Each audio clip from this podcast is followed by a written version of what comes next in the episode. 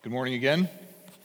Uh, we're going to finish our series on reforging this morning. This is the last sermon of that series because we're starting the book of Exodus next week.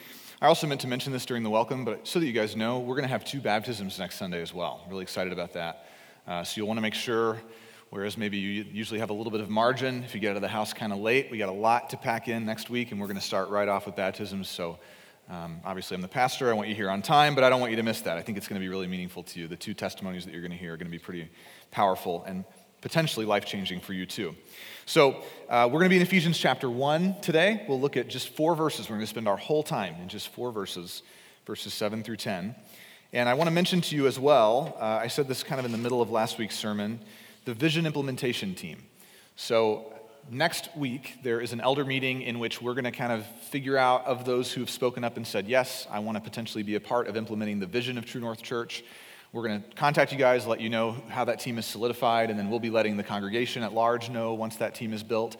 So, this is my chance to tell you you've got about seven days if you've been playing with this idea, if you've meant to send the email or send the text or make the call to let us know that you think God might be asking you to be a part of implementing this vision.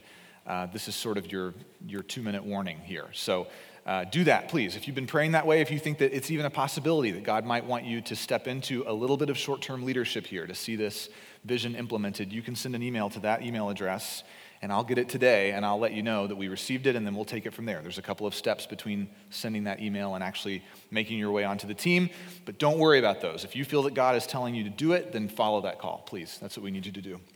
Um, it's been seven weeks today since we started this series, since we set out to apply these broad corporate congregational principles to us as individuals. And so we started where it all begins for us at True North. It's what the banner behind me says that it's all about Jesus. That's going to remain the central principle of our church, congregationally and as individuals. Everything we do ought to come out of our position in Christ. We finished earlier in 2020 a very lengthy series in the book of Ephesians the primary theme of which is that we are in Christ, that we are re identified as new creations in the person and the work, the life, the death, and resurrection of Jesus. So, what else would it be all about, right? So, we keep Jesus at the center. The next three weeks after that, we moved into the internal facing principles of ministry. So, this is where traditionally you might hear a church talk about things like discipleship, worship, membership. We say these things. We say that we belong first to Jesus and then to each other we say that we want to become like Christ in our thought and in our deed, and we want to behold Jesus high and lifted up. And so, those are things that we primarily do next to and across from other believers. Those are things that exist in a space where we are walking in step with other Christians, with each other, looking at Jesus at the center. And then we moved into the external facing ministries of the church. Of those, there are three as well. The first that we dealt with was sharing the gospel the idea that we have something to tell and that we need to be explicit about the way that we do that. Last week, we talked about the second external facing principle of our vision that we want to show mercy to the world. And we want to do that in a way that looks like and feels like Jesus' prescription. When he says this is what mercy is, we want to live that kind of mercy. We don't want to just have the church at large as a massive organization do a few things that we are disconnected from personally. It seems like, from what we saw in Scripture last week, God expects us to have our hands dirty to be a part of working that out in our community with the people around us. And today we arrive at the sixth and the final outcome of keeping Jesus at the center of our lives. And we'll say it this way if it's all about Jesus, then we shape our community with hope. We shape our community with hope. The state of Alaska is in sort of a season of hope right now. If you've been watching the news, you might disagree with me, but here's what I mean by that. The COVID vaccine has begun to roll out in our state, and it seems like of the 50 states in this union, ours is being pretty aggressive about getting it out quickly. Our population's lower, so it's a little easier for us. Uh, but in my own household, because my daughter is a uh, Alaska Native culture bearer, my wife and I have already qualified to begin the vaccine process. And so I went on Friday to get my first shot of the Pfizer vaccine in my left arm, and I'll just tell you, it kicks like a mule, man. I'm relatively healthy, I think, and I could not, well, I probably could, but I did not want to lift my arm any higher than this for the next 48 hours. I mean, it was serious business, so just buckle up if you're going to go get it. But while I was there at the South Central Foundation on Friday, I realized that that there's kind of a, I don't know how you would want to describe it, maybe a movement to this thing. Like it, it felt more than a trip to the doctor's office to me. As I was sitting in the waiting room, as I was interacting with the different nurses and the people who were there just to volunteer in their free time, there was this sort of electricity in the air. Because everybody who was there, whether they were receiving the vaccine or administering it or just taking names or just managing the Spotify playlist that was playing in the lobby, I talked to that lady for a few minutes. They were just pumped because everybody felt like they were a part of something. They were, they were able to participate in something that was going to make change, real lasting change, that was going to impact the lives of people for good. The nurse who put the needle in my arm, and maybe you'll think this is a bad thing, but I thought it was cool, she had just come off of a 12 hour shift the night before and had come right to the South Central Foundation to volunteer her own time, unpaid, to get this vaccine rolled out because of how important it was to her. After I received the vaccine, you have to sit in a room for about 15 minutes so they make sure that you don't go into anaphylaxis, which is a good thing, I think. And so you're just sitting there doing nothing, and I'm looking around me, and people are like high fiving each other. People who've come in pairs, families are hugging each other. There was one lady who was weeping because she's been unable to make physical contact with her family for almost a year because she herself is immunocompromised. And there, there was a sense to me in the room of something between a jailbreak and a revival happening. I mean, everybody just, the, future was so bright. People who don't know each other are so glad to see each other. We all felt like we were in this together. And I, I don't know if I've ever experienced that before in my life. Not really. I mean, I've seen it in movies, right? We've all watched Remember the Titans. You know what it's like when the underdog finally gets some momentum and things are getting better. But to have personally sat in a room full of people who have nothing else in common but this thing that's giving them hope and to think that because of what they are participating in, because of what they've been given, they're going to be able to see lives changed, people set free, people have access to life who haven't had access to life for a long time. That sounds like church to me, at least on paper. It sounds like, by definition, what it should probably look like if you and I really believe that we have a hope that is transformative. But I've been going to church for about 30 years, and I can't put my finger on any one congregation I've ever attended where that's normal. We have high points, we have like a week maybe where there's a big tent revival. The old school Southern Baptist church I grew up at, we met outside for seven nights in a row. As a kid, it was terrible, but the adults seemed to be into it. So we did it every year. And sometimes you would walk away from that or a summer camp experience or a weekend retreat riding high, feeling like, yes, there's this moment and there's a wave that's bigger than me that's happening. But what I believe the Bible is prescribing is, is not that we have to be like hype men for each other all the time and just constantly be freaking out about how everything in the world is connected to God's sovereignty and bringing that into every single conversation we ever have. That could be a little obnoxious. But we are supposed to carry a hope with us where we believe that the thing that we can tell people about, the thing we can invite them into, the thing that we can expose them to, can change their life and can do what this vaccine is physically doing. We believe that the gospel of Jesus Christ can do that spiritually, or we don't believe that. What I want to do is, I want to ask you to just take a look at your Bible today, hear the way that God speaks about his own gospel as good and right, and see if it doesn't challenge your understanding of what it actually means to carry hope out of this building, out of your life group, out of your home, and into the world. I think there's a disconnect for us as Christians. I think it probably has to do with one of a couple of things. First of all, I think that we have a pretty low standard for hope in our lives. And I don't mean that as an attack to you at all. I just think mutually, the thing that we mean when we talk about hope is just like, well, I hope that it gets better. Or like, I read enough of Revelation to think that someday, eventually, for some group of people, things will be better than they are today. But I wonder if you really believe that God is actively, progressively, second by second, advancing his work in the world toward a good and right conclusion. Because I think if we thought that was happening, we would hold our heads a little higher. So that's the first thing. We have a low standard for hope. The second barrier, the second disconnect I think we have for actually carrying hope into our community is as Christians, and I'm speaking broad strokes here, we have a tendency, at least in these United States, to weaponize Jesus, to find a way to wield him instead of being wielded by him. And I'm going to try to help you understand the difference today. So, what we're going to read should challenge our understanding of what God is doing in the world, and it ought to be a sobering reality check for us on whether or not we really think that the gospel that we have, this Jesus who it's all about, is as good as he says he is. So the Apostle Paul, in his letter to the Ephesians, says this just right out of the gate. He, he does not pull punches, beginning in verse 7 of chapter 1. He says, In him we have redemption through his blood, which is the forgiveness of our trespasses according to the riches of his grace, which he lavished upon us in all wisdom and insight, making known to us the mystery of his will according to his purpose, which he set forth in Christ as a plan for the fullness of time to unite all things in him, things in heaven and things on earth. As we worked through the book of Ephesians in 2020, a common theme for us was reconciliation. to reconcile, to redeem, to bring people who are opposed to each other back into a peaceful, unified relationship. And we argued week after week that that's only ever really possible through Jesus Christ. That's it. That's the only way people who are ideological enemies can coexist and do so as companions, as a unified group of people. In kind of a cool twist, today's sermon this morning in this passage of Scripture brings us full circle to where we were a year ago. 51 weeks ago, I preached this passage as we launched into this series in Ephesians. What a year, right? I mean, to think about what, what we've gone through and how far we've come. I, at that point, I don't think any of us knew. I certainly didn't know the role that the book of Ephesians would play in reshaping our culture as a church, in challenging us to take our faith seriously and actually do the things that our vision communicated we intended to do. What is amazing to me about this specific passage of Scripture is that it does two things it communicates what God is doing, but it also keeps our focus on Jesus. And so it mutually reinforces the initial, central, primary, foundational principle of who we are as a church, that it's all about Jesus. You can't read a line of that without some God, Jesus, or excuse me, Paul giving some credit to God for doing something miraculous. Yet at the same time, as we approach verse 10 and end verse 10, we see that it being all about Jesus is supposed to get us somewhere. It's supposed to mean something.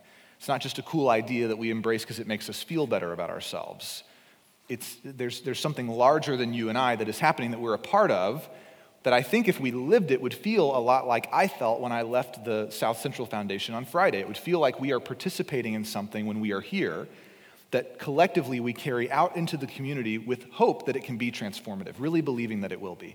And so I think as, as this challenges you, what I'm hoping will happen is it will inform not just your idea of who you are in the community, but it'll reinforce and build up how important those internal facing principles of ministry are for us, that those are, have to exist, and that what we share is real and matters, and the mercy that we show can actually change people's lives. So, in reading through this, I just told you that this communicates a lot of things. Maybe it didn't jump off the page to you. I want to read it to you again. This is a dense passage of Scripture. This is one sentence in Greek. And it's actually the end of a sentence that started in verse 3 in Greek. And because we don't speak Greek, we put lots of punctuation in, which is why I think there's like nine commas, which would never fly at your standardized test in school. But Paul can do what he wants. He wrote the Bible, it's fine. So we're going to start at the beginning, and I'm going to try to slowly unpack for you what this is doing, because I think this could be one of the more important passages of Scripture in your life. So looking at the beginning, in Him, who is He? It's Jesus. In Jesus, we, you and I, who are disciples of Jesus, have redemption. Redemption is a church word. That's cool. We don't talk a lot about redemption in our culture. What it means is restoration, to, to renovate a life, to take something that isn't valuable and to invest in it so that it becomes more valuable than it could be on its own, to complete it, to give it a value that it didn't have previously. Okay, and this happens through what? Through the blood of Christ, which means it's only made possible by Jesus' death. If it weirds you out that we talk about Jesus dying on the cross all the time, why do we have to bring that up every single Sunday? Well, Paul seems to think it's central, it's operative. And without it, none of this is possible. God didn't just do us a favor. He didn't like send us a Valentine's Day card and go, hey, for Valentine's Day this year, I forgave your sins. Jesus had to die, physically, spiritually, perish, cease to be, separated from God the Father in order to catalyze this process. Well, what does that mean? We keep going. It means the forgiveness of trespasses doesn't just mean we've been walking on God's yard and we shouldn't have been. What it is communicating to you and I is that we've done the wrong thing for a long time. And full forgiveness is better than some forgiveness because some forgiveness happens when I know that I was wrong and I repent for that. Full forgiveness is when God forgives me for things I don't even know that I did wrong which, if you've been married or had a child, you understand is pretty much the majority of the forgiveness that you give in your life. You can't sit around and wait for the people who wrong you to say they're sorry, right? You have to choose to forgive them on your own. God is our example of that. He did it first. According to the riches of his grace, communicates to you and I that God can forgive us in a way that doesn't make sense to us because he is stronger than we are. There's a richness to his grace, which verse 8 says he lavished on you and I. That means that God has not been conservative about distributing this grace, but He's been generous with it. He did it in wisdom and He did it in insight. That means that it was wise of Him to be generous with grace. It wasn't flippant, it wasn't careless, it wasn't silly, it wasn't overboard for Him. He wasn't wasteful with the large quantities of grace He poured out. It was wise and right for Him to do that. That in doing that, verse 9, He made known to us the mystery of His will. So, what this means is, that if it was wise and right for God to be that gracious to you and me, then that must be right in the middle of his character. That must be his plan. His plan from the beginning must have been to be merciful and kind, which challenges our common perception of God in the Old Testament, doesn't it? We think that God changed his mind around the book of Matthew and decided to try something new. But Paul is saying from before the time that the world was founded, God's plan was to be merciful and gracious and kind. And so, where that doesn't make sense to us, where we don't understand that, that doesn't mean that God is confusing or that he's trying to change his mind midstream to fix what he's messed up. It means that we don't know him that well. If we find his grace surprising, if we find his mercy surprising, we have misunderstood him up to this point. And this is where this begins to challenge us a little bit, right? Our understanding of mercy might be bigger than, than the dictionary definition or maybe even our own ability to be merciful or lack thereof.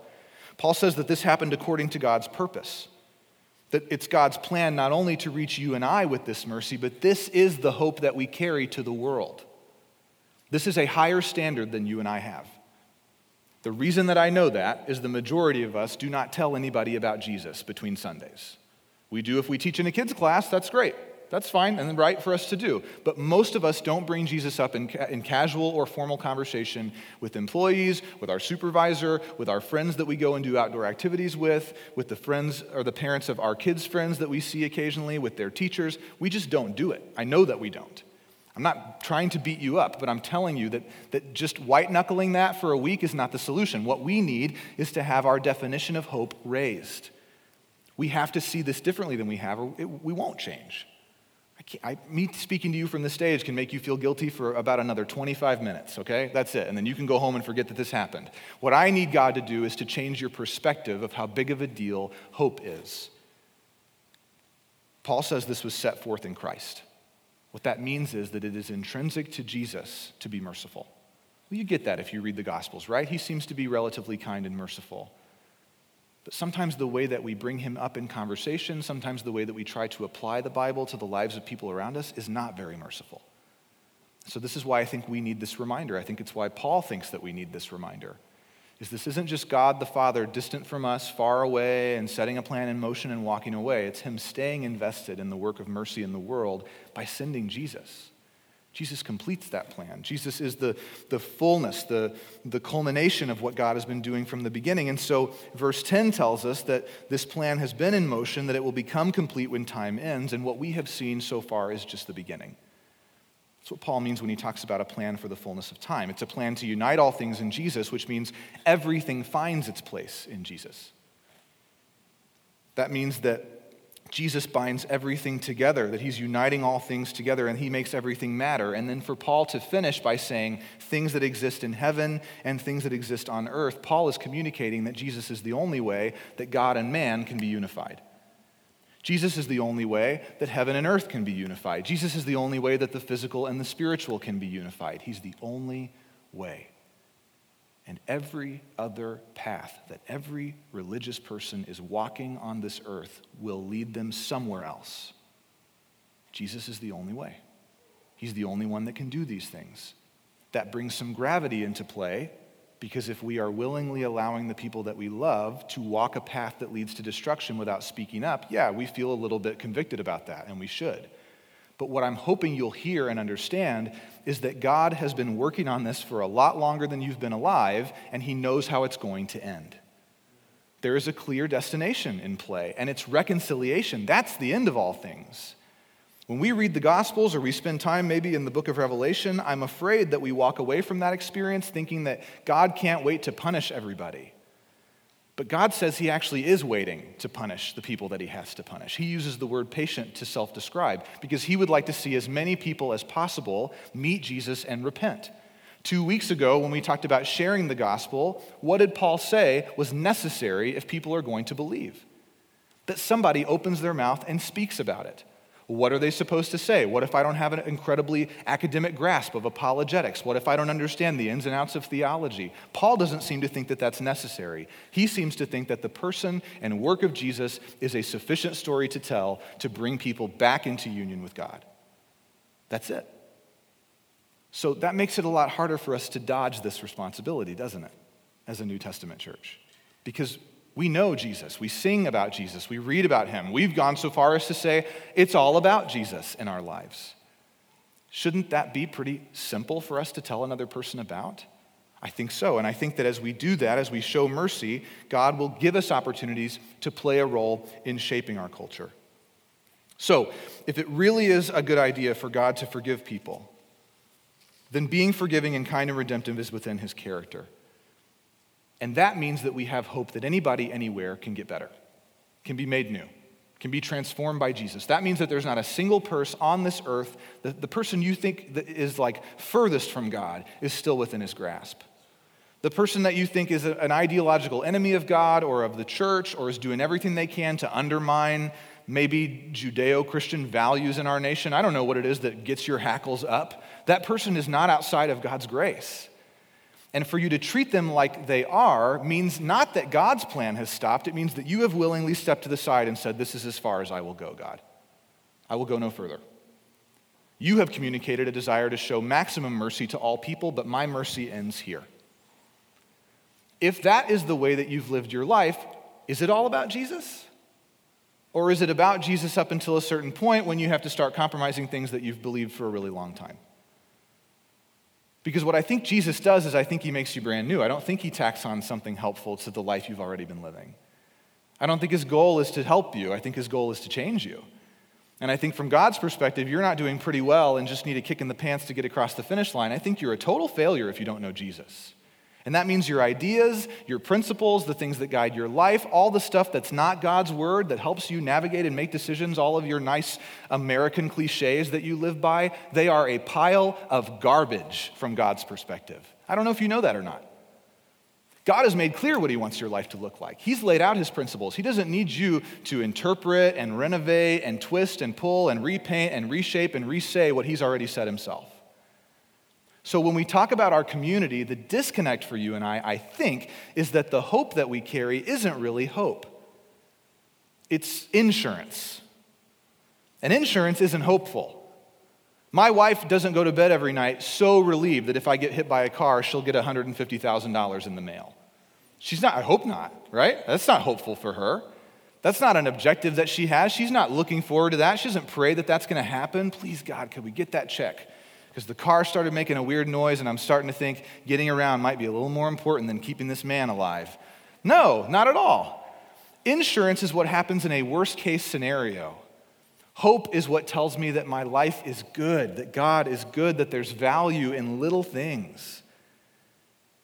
And I think maybe the idea of fire insurance, right? We joke about that. Maybe your uncle has a t shirt that says that on it that that's all our salvation is, maybe we actually really believe that. I don't know. Because I think if we were hopeful, oh man, if we had an extra ticket to something that we could bring somebody along with us, a thing that we love, a thing that we want to share with them, it would be so easy. We would call everybody we could to get them to come with us. I've got an extra ticket to Hawaii. I've got an extra ticket to a theme park. I've got front row seats to a band that I know you love it's obvious to us that we share the things that are valuable, that we tell other people about what we want them to know about.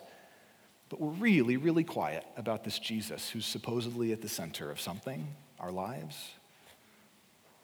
So, what I want you to grasp, church, is that God being merciful to us when we are deeply wrong that that's like the most basic form of our relationship with Jesus. I said this to you last week and the week before. Mercy, right? Mercy is the operative thing that God does for us, to us, that even allows us to know He exists. Mercy. So, mercy should be the primary indicator that we have been transformed by Jesus. Forgiveness. Forgiveness saying to another person, I forgive you. I won't hold this against you. I won't defend myself from you. I won't hold this over your head the rest of your life. That's supposed to be one of the primary indicators of Christianity. Not the doctrines that are most important to us, not the theology that we think we can explain, not our ability to turn right to the right book of the Bible when the pastor says we're going to be in Ephesians today. Those things are fine, whatever. But our merit badges are silly, I think, in God's eyes. And I think that if we're not people who've been marked by willingly, actively, aggressively showing forgiveness, we just shouldn't expect any transformation to happen. Because anything else that we think our Christianity offers our culture, they can get somewhere else and it's cheaper and easier than our version is. But mercy is the only thing we have that nobody can get anywhere else. That's it. More rules, pick your religion. And the other ones are easier, and they'll tell you that you get a lot more in the end than ours does. In our version, you follow the rules and you wind up with nothing but Jesus, which doesn't sound that good if you don't like him. It seems boring. Right? I mean, I'm being serious with you. If you think it's a reward, if you think it's a good moral life, if you think it's some kind of thing you're going to gain in your life today before you die, uh, an advancement in your career, money, health, there are other and faster and better ways to worship yourself in the name of a deity than Christianity. But what Christianity can give to people that they can't get anywhere else is new life, forgiveness. It's the only thing Jesus preached. So that's our standard for hope. And when our standard for hope is lower than that, then we're peddling something cheap in Jesus' name. We have a really good story to tell. We shouldn't be afraid. We don't need to spend our time worrying about how this gospel is going to be received. It's the thing that brings people to life. If we don't share it, nobody comes to life. That's it. End of story. Everybody who's saved today goes to heaven, and everybody else doesn't. Easy. I know it's a bitter pill to swallow, church, but, but our standard for hope has to be not that it's possible that God might save someone somewhere. Our standard for hope has to be that God is actively working on this right now. It's happening. Second by second, as you sit in this room, God is reaching across the world and redeeming human souls. So you can participate in that or you can ignore it, but it's happening. It's not possible, it's definite, is what Paul says in these verses. Jesus is our only hope. He's been working on this plan since before time began. And I think, I hope this is true for you, that if it really is all about Jesus in your life, then, then this, is what you, this, is what you, this is what you hope. This is what you expect in your life. Like every time, maybe you haven't had these experiences, but I've had all of them. Every time that you've gone to bed at night really worried because you feel the guilt of your sin that day, or every time somebody in Jesus' name at a church has approached you and challenged your hair color or the clothes that you're wearing or your tattoos. Or every time that a person in Jesus' name has further impressed a law upon your life that condemns you, haven't you known deep down in your soul that that can't be what God is most concerned about? Don't you sense that when you're in communion with Him? That these little, petty, trivial things cannot be the things that have, have got the heart of God totally enraptured? There has to be more than this. There has to be more than what our Christianity devolves into, especially where the rubber of our Christianity meets the road of the world. There has to be more. Maybe you don't need that. I need that. I need to know that there's hope in my life that's bigger than how good I can be, how right I can get it today, how careful I can be with my behavior. Those things are symptoms and fruit of a genuine relationship with Jesus, but they're not the reason that Christ died for me. He didn't give his life so he could tinker with me a little bit and then send me on my way. He gave me his life so I could have real hope. Ephesians 1 is telling you and I that there is a good reason to join Jesus in what he's doing because we know how this all ends. Maybe it's not clear yet to you, but I believe that God's master plan for the city of Anchorage is to find its place in Jesus. How amazing would that be? And it seems so unlikely to you. You're probably rolling your eyes in your head. You're too nice to do it physically, but you're thinking, yeah, right. When has God ever redeemed an entire city? Well, Nineveh, you know, maybe if you read the book of Jonah. It's happened. I'm just saying, it's happened. God can do what he wants.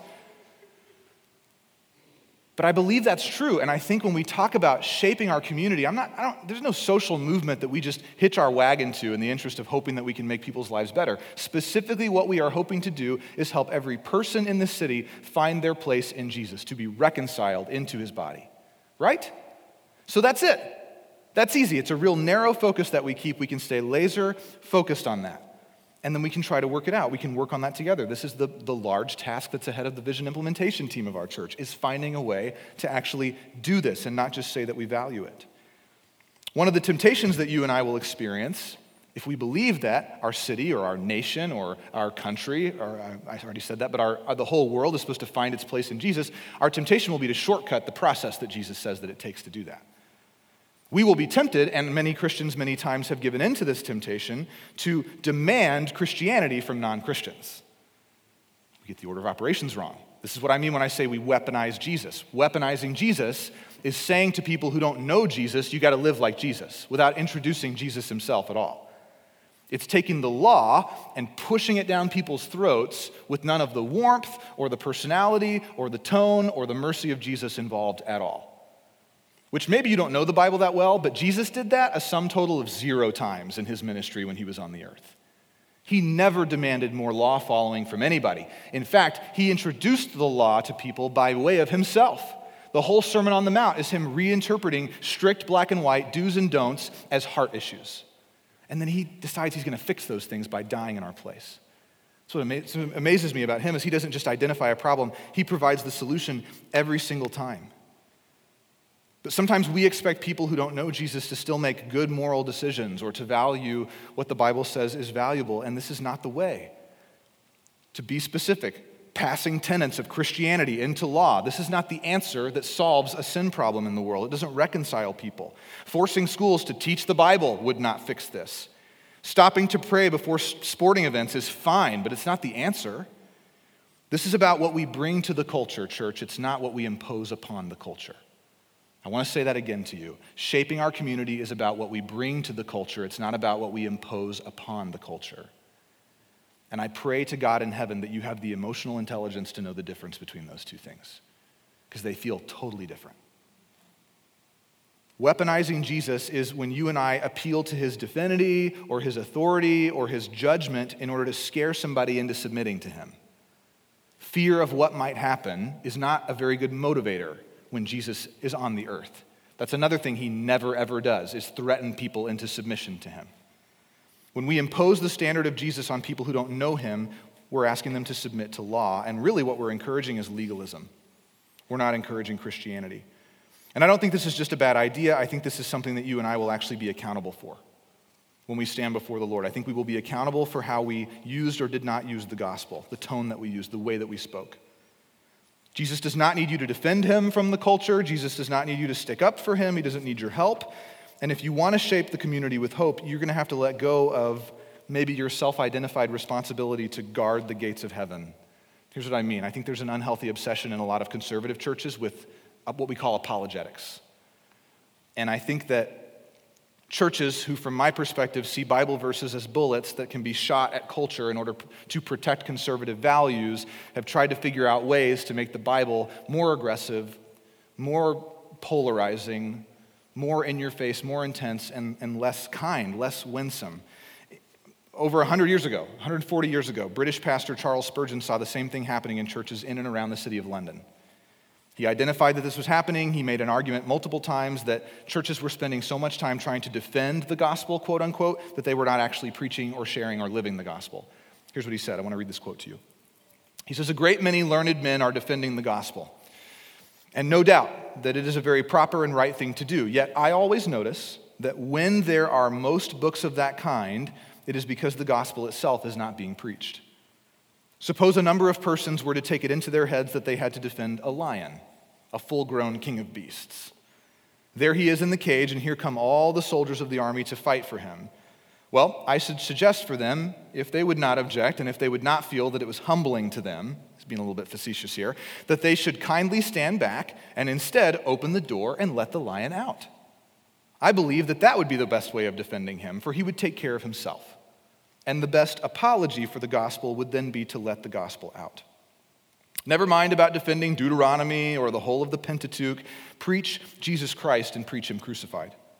Let the lion out and see who will dare to approach him. The lion of the tribe of Judah will soon drive away all of his adversaries. So, what that tells me is that the closest any of us as Christians is called to get when it comes to safeguarding or gatekeeping the church is when sometimes elders have to confront people who are intentionally teaching and preaching heresy. That's the only context the New Testament has for us standing our ground as soldiers of the New Testament church to make sure the culture doesn't encroach upon the church. It's the elder's responsibility to figure out what the doctrine is and isn't supposed to be. So, what that tells me is that short of teaching and preaching heresy, to use the New Testament as an example, your life can be pretty messed up without it justifying somebody coming to you and kicking you out because you're not enough like the rest of us which means the boundaries for finding your way to Jesus are much broader than maybe we've made them by weaponizing this Christ, by starting the conversation with all the problems you have and how far God must want to be from you because you smell so bad and your life is so horrible. Who would want to be connected to you? Fix these things and then you can come to church. I don't think so. Jesus touched lepers. He just did it. He just touched them on the skin with leprosy with a life changing disease that would cause anybody who got it to never fit into society again, and he touched their bare skin with his bare hands. Are we going to follow him? Or are we too afraid of something else? Is it all about Jesus or is it not? Are our eyes on something else that's church like or maybe is a little bit like God? We don't, what I'm trying to communicate to you is we don't have to have this mindset that we're fighting a losing battle. A culture war is a war we've already lost. A political war is a war we've already lost, church. If you can't tell, you've lived through it the last 18 months. Nobody's winning. So, why are we continuing to enroll ourselves in these different ideological armies? It's never going to change.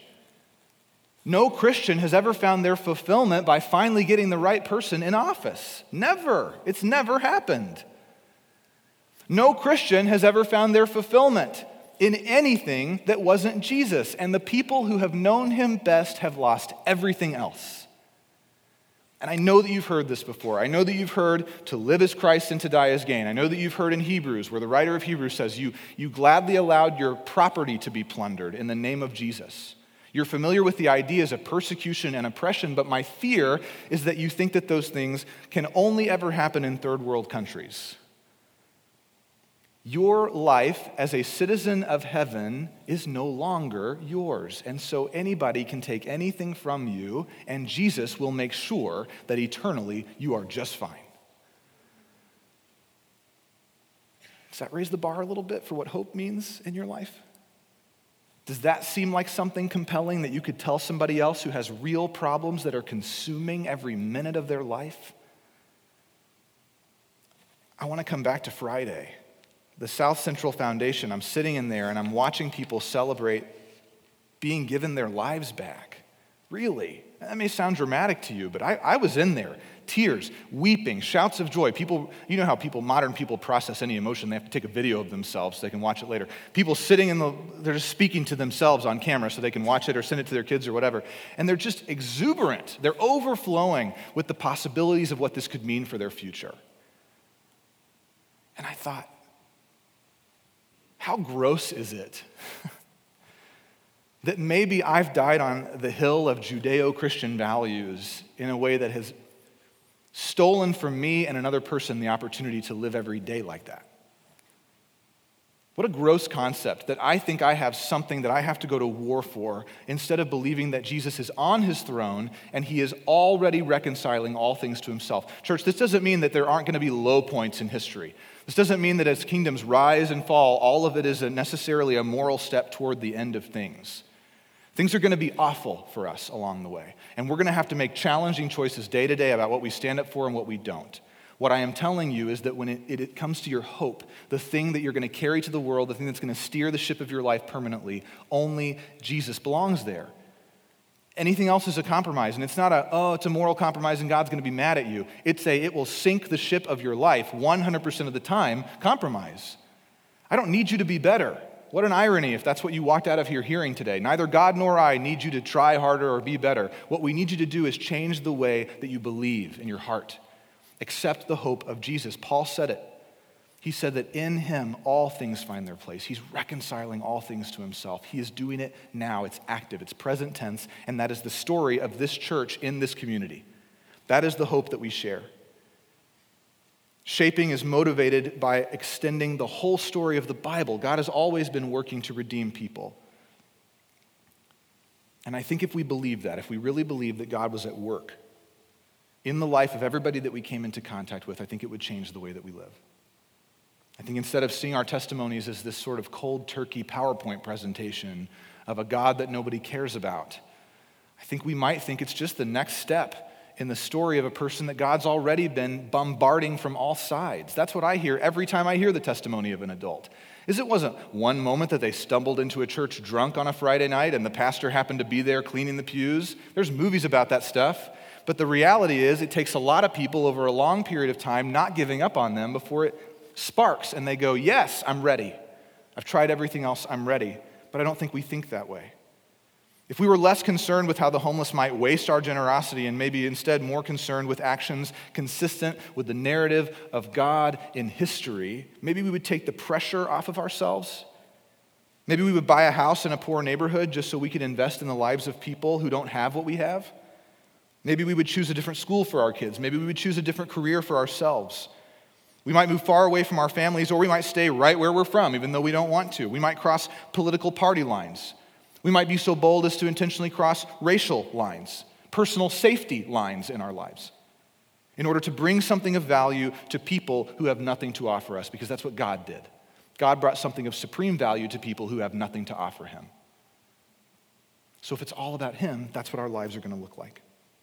And I think God's going to answer that desire in us. He's going to show us neighborhoods and villages and cities that need ambassadors for a better way, who tell a better story than money and success and beauty and power.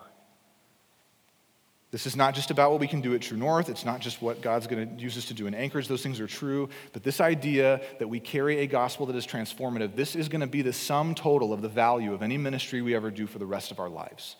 Whether we believe this or not, this will be the single most catalyzing and empowering thing if you can accept it that there truly is something happening bigger than you all the time that God is going to bring to a conclusion. It'll change your life. So I hope you'll do that. I hope you'll weigh that, that you'll understand that you're not just the church in this room. You're not just the church as long as you live in the city. You carry the church of Jesus Christ, the body of our Savior, with you. And what the Bible expects is for you to live like that. Let me pray for you.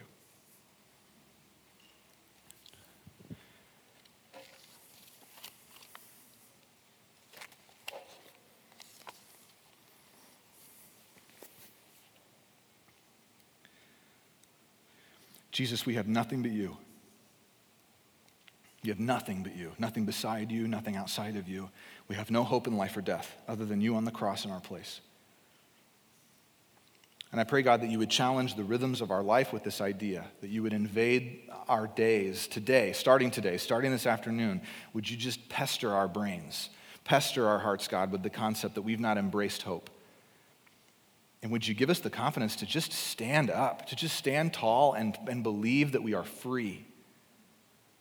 That the work that you did is a finished work, that there's nothing to be added to it, that there's nothing lacking in it, but that you have done all that ever has to happen for us to be able to disconnect ourselves from the ebbs and flows of every part of being a human being on this earth and to walk a different way and to tell a better story. God, none of us wants to be isolated. Your word identifies us as aliens on this planet, aliens in our culture, in our city, in our jobs, sometimes even in our own families. But I pray that we would not lose sight of the other parts of what it means for you to be the center of our lives, God, that we would understand that shaping our community happens in the context of belonging Shaping our community happens as we become like you. Shaping our community happens with our eyes on you. Shaping our community happens as we speak a gospel that we believe can change lives that's as simple as what you did for us and what you can do for others. Shaping our community is facilitated by mercy with our hands, with our mouths, with our actions and attitudes. We want to be whole people. We want to be holistically Christ like. And we cannot do that without you. So yeah, the bar is high, Father. We feel it right now. We're very aware of that. We're aware of the consolations that we've made with things that are less than Christ on the cross, where we've been willing to make peace with telling a story about success or how good our kids are or our own behavior or the money that we make. And we are rejecting those now, God. We pray that you would attack those idols and that you would remind us, bring us back to a place where it's all you, it's only you. Father, we believe. We do. We have faith that you're at work, that you're not done, that we can be a part of that. So we ask these things in the name of Jesus. Amen.